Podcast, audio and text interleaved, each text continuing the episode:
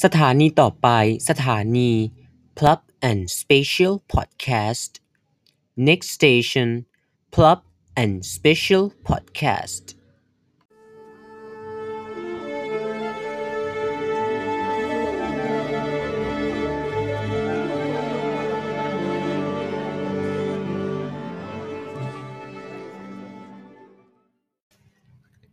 สวัสดีครับคุณผู้ฟังครับ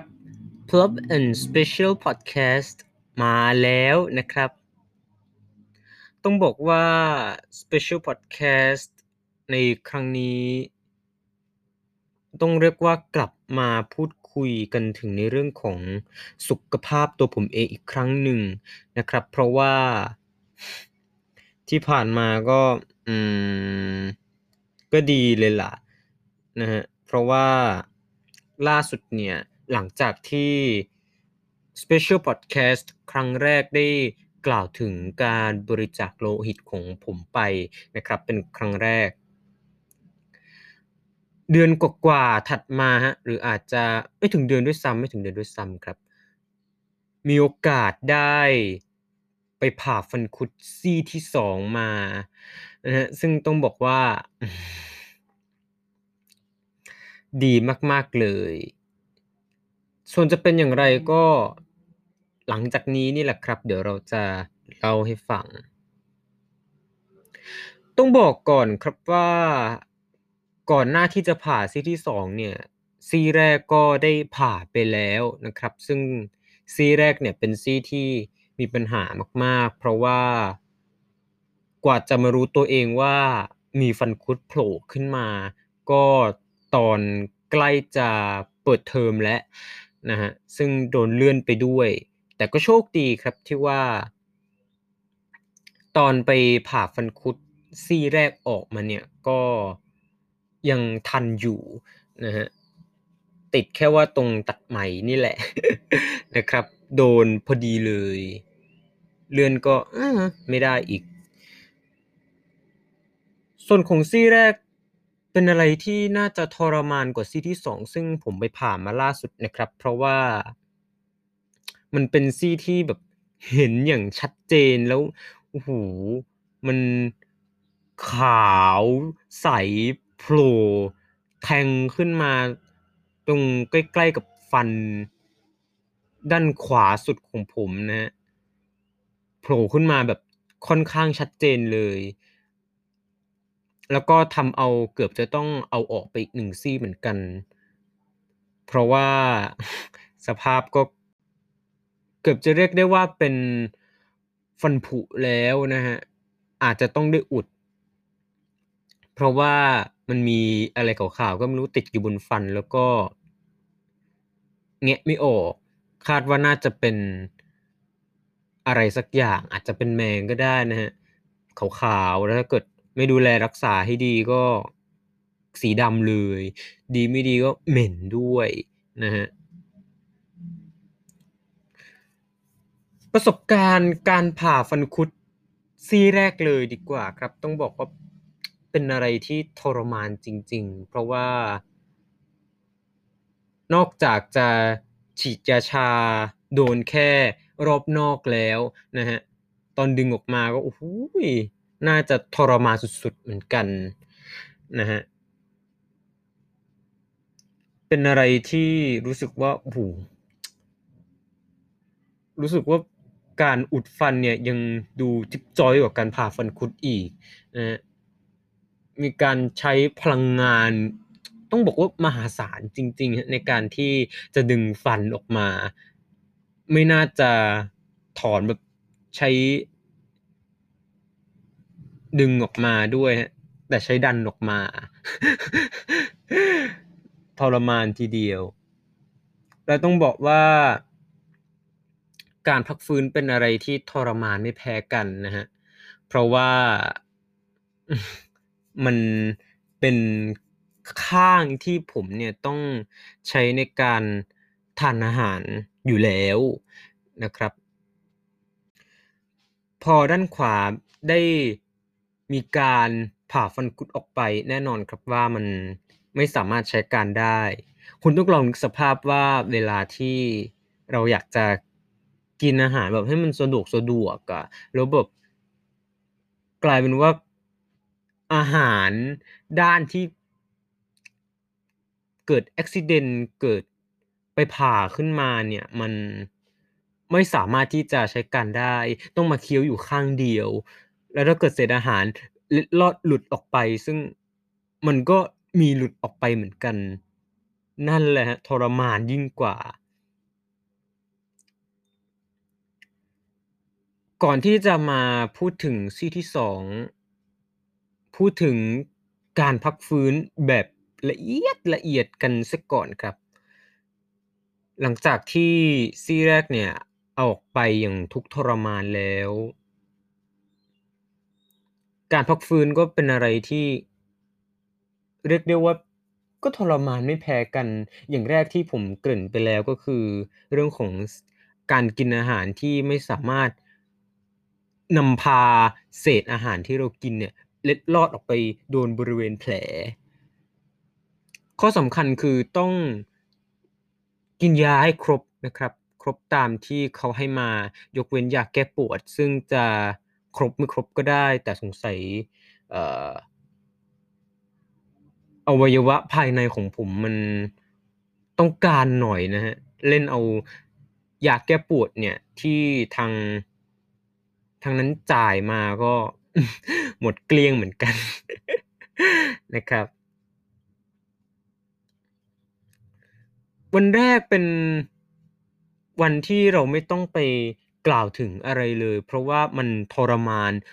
มาก ๆอยู่แล้วนะครับ ซึ่งผมได้กินอาหารมื้อแรกจริง ๆ เป็นมื้อเย็นนะครับเพราะว่าตอนกลางวันเนี่ยรู้สึกว่าไปที่ไหนสักที่หนึ่งซึ่งมันก็ไม่ค่อยสะดวก แล้วก็ต้องรีบกลับมาบ้าน จนอะไม่เอาดีกว่า มื้อกลางวัน อย่าเพิ่งไปกินมันเลยมันยังไหลอยู่ แล้วก็ต้องมานั่งเปลี่ยนผ้ากอซดึงอันเก่าออกแล้วก็เอาอันใหม่ใส่เข้าไป แล้วคุณต้องนึกสภาพว่าเวลาเราเห็นเลือดตัวเองมันไหลมา มันสยองในเรื่องของบริจาคโลหิตที่ผมกล่าวไปนั้นมันแค่แบบดูเหมือน basic basic เกินไป แต่ว่าอุดแผลฟัน จากการผ่าฟันคุดเนี่ยครับทรมานทรมานยิ่งกว่า ต้องแบบเปลี่ยนผ้าก๊อซซึ่งเขาให้มาประมาณ2ชิ้นมั้งครับแล้วก็มาพับแล้วก็กดเข้าไปตรงบริเวณที่ผ่า ซึ่งมันก็ไม่รู้เป็นอะไรเหมือนกันครับไหลไหลไหลไหลไหลอยู่อย่างงั้นนะครับพอพอกินยาแก้ปวดไปพร้อมกับ มื้อเย็น แล้วก็ยาปฏิชีวนะที่จ่ายมาพร้อมกันด้วยนะครับก็บรรเทาไปหน่อย ผมไปสืบค้นข้อมูลตามอินเทอร์เน็ตมาครับแล้วก็มีการบอกกล่าวกันมาว่าเรื่องของอาหารอ่อนเนี่ย บางครั้งก็อาจจะวันหนึ่งบ้าง หรือว่า3วันบ้างหรือว่า สัก1สัปดาห์บ้าง เพื่อให้มันได้พักฟื้นอย่างเต็มที่แล้วก็รอไปตัดไหมออกทีเดียว ซึ่งมันอาจจะเห็นผลมากกว่า ผมเลือกที่จะเชื่อการพักฟื้นในระยะเวลา1สัปดาห์นะครับ เพราะว่า ไม่อยากไปฝืนสังขารตัวเองเท่าไหร่ ยอมกินอาหารอ่อนตลอด1สัปดาห์ ยอมให้น้ำหนักจากเดิมที่ 50กว่าลดลงมาเหลือ40ปลายๆลดไปเยอะมากจริง ๆ กับการ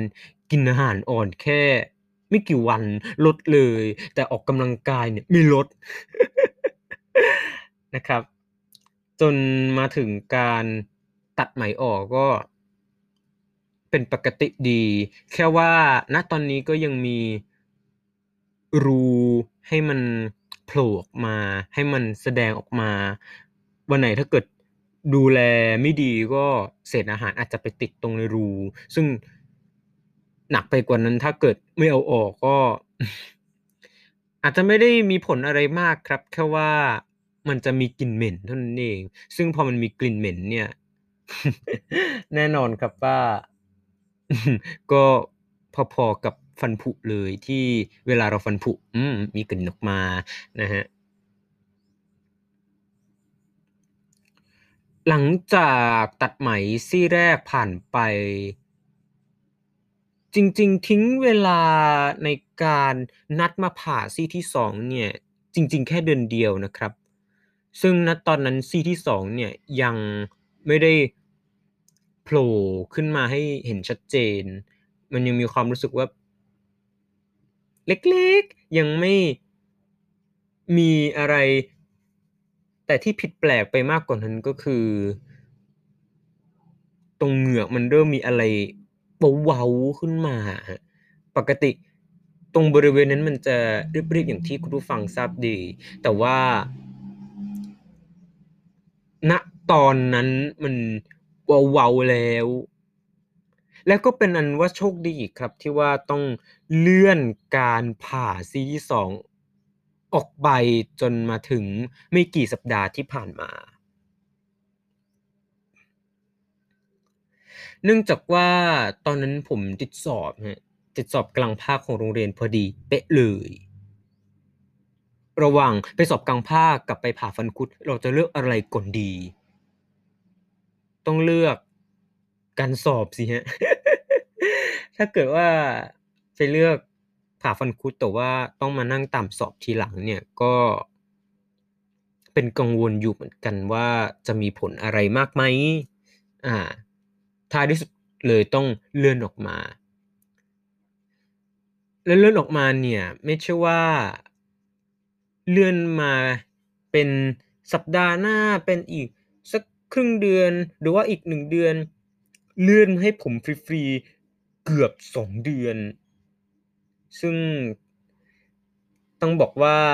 ณตอนที่ไปผ่าซีที่2เนี่ย เป็นอะไรที่โชคดีอีกเหมือนกันว่ามันเริ่มที่จะโผล่ขึ้นมาจากเหงือกแล้ว แต่ยังไม่ได้แทงขึ้นมานะแค่ว่ามันเริ่มโผล่ขึ้นมาแล้ว และเริ่มที่จะเห็นเป็นตัวฟันของมันนะครั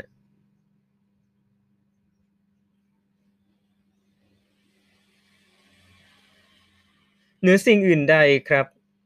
ไม่ว่าจะผ่าซี่แรกซี่ที่2หรือว่าซี่ที่3ในอนาคต ซึ่งก็อยู่ในด้านซ้ายอีกเช่นเดียวกันจากซี่ที่2ที่ได้มาก็คือความทรมานครับทรมานทั้งตอนเวลาผ่าแล้วก็ตอนพักฟื้นสุดยอดจริง ๆ เพราะว่าซีที่2เนี่ย รู้สึกว่าทางทันตแพทย์ที่ทำการผ่าเนี่ย รู้สึกว่าจะฉีดยาชาได้โดนกว่า แต่ว่าพอถึงเวลาที่จะดึงมันออกมาเนี่ย ผลปรากฏว่าเจ็บเหมือนกันครับเจ็บเหมือนเดิมเลย ต้องมาฉีดอีกโดสหนึ่งฉีดอีกเข็มหนึ่งกลายเป็นว่าเราเสพติดยาชาไปแล้วนะคุณผู้ฟัง เสพติดไปเลย ขนาดว่าฉีดรอบๆตัวฟันเพื่อให้เวลาดึงออกมาเนี่ยมันจะดึงได้ง่าย แต่กลายเป็นว่าพอฉีดรอบๆปุ๊บข้างในมันไม่ซึมเข้าไปไงครับพอมันไม่ซึมเข้าไป ตอนที่จะดึงออกมา ก็เจ็บเสิครับแล้วข้อสำคัญคือผ่าซี่ที่2เนี่ยคิดว่ามันอาจจะสบายกว่า ซี่แรกที่ไปผ่ามาสรุปคือทรมานกว่านะครับอาจจะเป็นเพราะว่าเขาทำออกมาได้มืออาชีพนิดหนึ่ง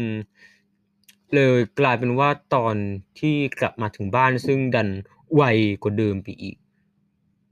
เป็นอะไรที่ทรมานทรมานสุดๆไปเลยทรมานกว่าซี่แรกที่ไปผ่าอีก เพราะว่าเขาให้ยาแก้ปวดผมมา 2 ชนิด 2 แบบนะครับ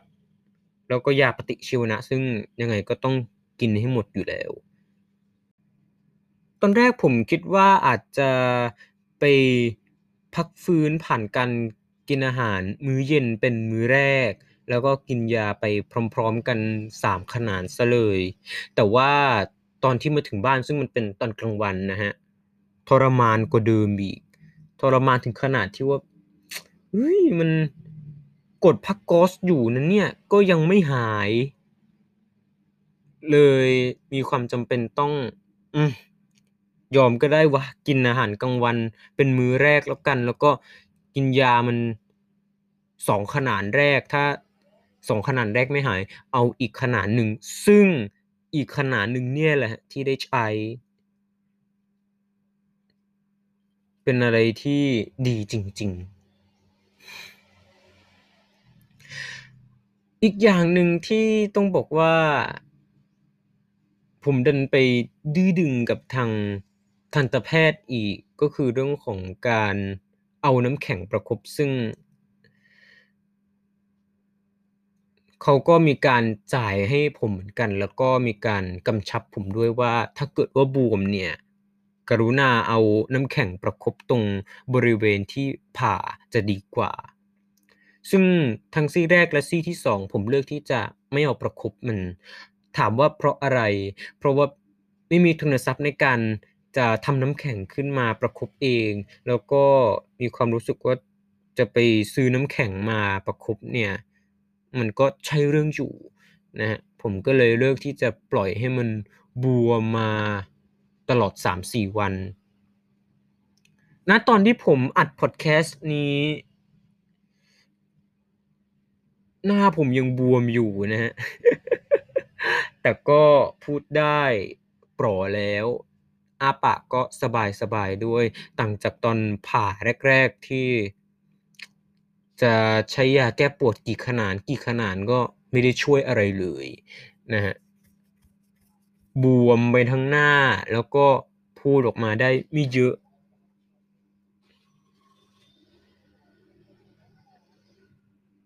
ก่อนที่จะจากกันไปใน Special Podcast นี้ ผมอยากให้คุณผู้ฟังเนี่ยอย่าไปกังวลในเรื่องของการเข้ารับการรักษาทางทันตกรรมเลยโดยเฉพาะเรื่องของผ่าฟันคุด ว่าด้วยเรื่องของการอุดฟันบ้างหรือว่าถอนฟันบ้างหรือว่าอะไรใด ๆ ต่าง ๆ ที่เกี่ยวกับ ฟันของเราเนี่ย มันดูอาจจะแบบแค่เล็กๆ มันไม่ได้สำคัญเท่ากับอวัยวะภายในของเราทั้งหมด แต่ว่าเพื่อสุขภาพที่ดีของเราครับ ไม่ว่าจะเกิดฟันผุขึ้นเอยเกิดฟันคุดขึ้นเอยผมแนะนำว่าเราทำการรักษามันเสียจะดีกว่า อย่าปล่อยให้มัน ลุกลามจนถึงขั้นที่เราต้องสูญเสียกับ กระดูก ซึ่งมันเชื่อมต่อไปถึงยันโพรงประสาทของเราเลยนะครับเรื่องของการดูแลสุขภาพฟันของเรานี่ผมก็ไม่รู้จะแนะนำอย่างไร แต่ถ้าเกิดมีอะไรใด ๆ ขึ้นมา ซึ่งมันเกี่ยวกับ ฟันของเรา ผมก็ขอแนะนำที่ให้ไปทำการรักษามันเสียจะดีกว่านะครับและนี่คือทั้งหมดของ Plot and Special Podcast ในครั้งนี้ พบกันใหม่ในครั้งหน้าส่วนจะเป็นเรื่องอะไร ต้องติดตามรับฟังให้ได้ สวัสดีครับ